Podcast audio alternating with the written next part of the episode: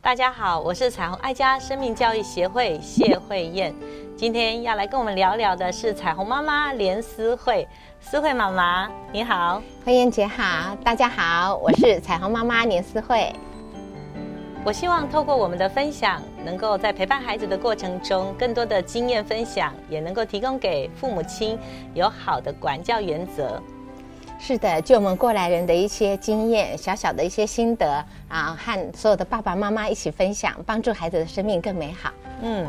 那慧英姐要先请问你，因为最近我们会常常会发现，在捷运上面常会看见孩子跑来跑去，嗯然后也有发现，在餐厅里面，大家在用餐的时候，都会有孩子不肯乖乖的坐在椅子上，然后会整个餐厅满屋子这样跑，嗯，那其实这样蛮危险的。那还有的话，就是在百货公司啊，有一些玩具，特别是玩具的专柜，我们都会看到很多的孩子会吵着要买某个东西、某个玩具。那这个通常遇到这种情况的话，父母亲应该要怎么办呢？哇，这种情形实在常常可见哈。我想，呃，每一个父母亲都会很焦虑。这个问题真的很实用，也很实际，或是常常发生在我们所有在乎孩子的父母亲在管教跟陪伴孩子过程中很真实的例子。不过，在谈这个问题怎么样给予一个帮助之前，我们需要厘清孩子的年龄段大概是在几岁的时候呢？通常我们大部分看到的孩子，大概都是三到四岁的孩子居多，但是也有看到已经上了小学了，啊，大概六岁、七岁的孩子也有发生这种情况。哇，这样就要分两部分来谈了哈，因为进入小学应该是已经受规范了，才进入一个团体的生活，所以可见如果小学孩子还这样的话，那家庭可能要再呃加把劲，因为没有做足功课。那我们就先谈回来，三四岁的时候比较是关键的时刻，因为三四岁的孩子基本上都比较是自我中心，因为他会分不清楚现在是在外面还是在家里面。他会觉得我们的父母都是一样的，因为爸妈都可以随着我啊，我在家里要怎么样就怎么样。好，那如果到户外去，我可能没有留意到安全性的问题。就像思慧你刚刚说的，在餐厅里面跑来跑去，哇，这是非常危险的，因为餐厅有时候会有热汤啦，或是一些。呃，危危险的这个物品会掉下来，好刀叉啊这些，其实对孩子的生命是有危机的。那父母亲你一定要设界限，一定要让孩子知道这是吃饭的地方，不是奔跑的地方。那如果是捷运，那奔跑更危险。有时候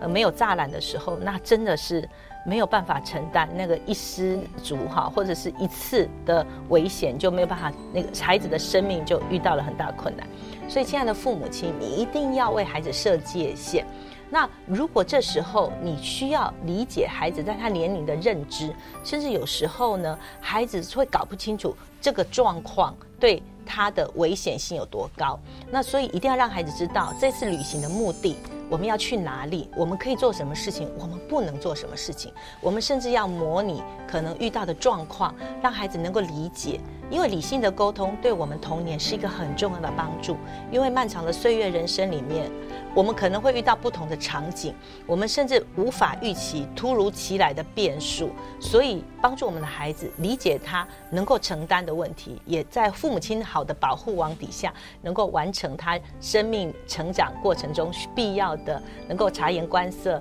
能够保护自己。那如果万一我们碰到父母亲碰到的孩子，他们是那一种自我意识非常的强，而且他欲望很强，就他想要的东西，他一定要得到。父母亲不买给他，他可能就会赖在地上，一直哭闹不肯离开。那这时候父母亲是要顺着他的意思呢，还是说要坚持到底，不肯买就是不肯买呢？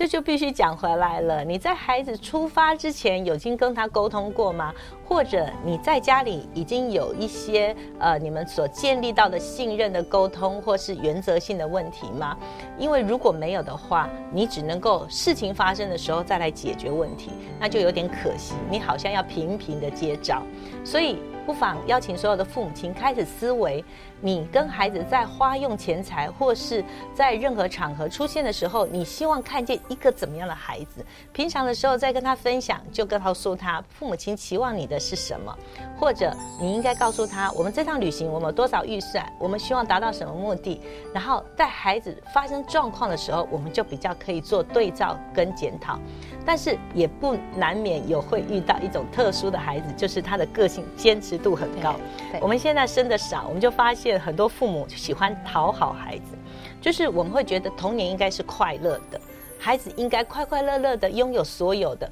可是我们却没有留意到，现在孩子的欲望很高，他可能要的东西比我们小时候要的更多，甚至呢很难满足他。即使家里已经有了，他还要。或者他坚持度很高，他就非达到目的不可。这时候我们就在比谁的坚持度高，谁的底线被踩了哈。那这就是在养育过程中，我们都在较量我们彼此的谁做决定，谁当家做主。你会觉得其实孩子并没有那个意思哦，孩子也是一个很可爱，让我们觉得是心肝宝贝。可是，在某些场合，特别祖父母来的时候，家里有客人的时候。或者是在大庭广众之下，孩子就会试试看，父母亲你是听我的，还是你坚持你的？孩子有时候只是试探性的挑战你，但是他并不表示他非常想要那个东西。所以，亲爱父母亲，你要留意的是，你做的这个决定对他来讲是深远的帮助，或者是暂时你只是想要打发一下这个场面很尴尬啦，或是哎呀，你只是想要赶快敷衍过去，赶快进行下一个活动。所以你必须理解你的孩子现在要跟你表述的是什么。那另外一个就是对坚持度很高的孩子，你必须比较有长时间的沟通跟建立关系，比如说。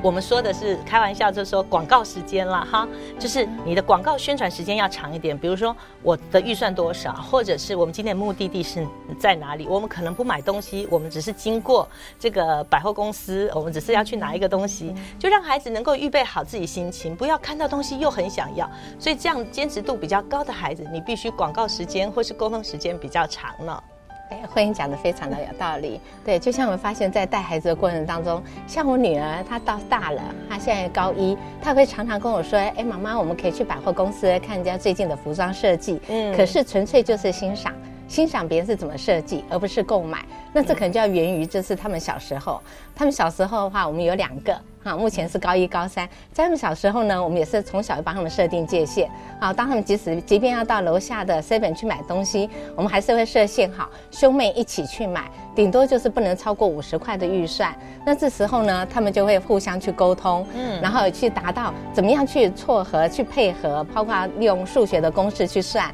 怎么样可买到我想要的，然后妹妹也可以搭配。然后也不超过这个预算。那我发现这有个好处是，小孩子他从小他会知道你的预算，而且他会养成珍惜的观念。哇，太棒了！现在如果家里只有一个孩子，就学不到思慧妈妈家里的这样的一个分配跟资源分享，对不对？我觉得在我们童年资源不够的时候，我们总是可以学习忍耐，我们总是学习能够分享。但现在孩子呢，可能一个甚至是两个。呃，甚至我有朋友，他给每一个孩子买的生日礼物都一模一样。就比如说老大生日，就老二也要一份，因为怕他们争，怕他们不开心。事实上，我觉得刚刚思慧妈妈说的这个例子非常棒。从小让我们的孩子知道资源是有限的，你必须选择，你也必须重新分配，甚至你可以透过分享，能够达到你都要的，不管吃的、用的、玩的，都可以一起分享，共创彼此双赢的局面。所以在我们孩子出发要去旅行或者要去购物的时候，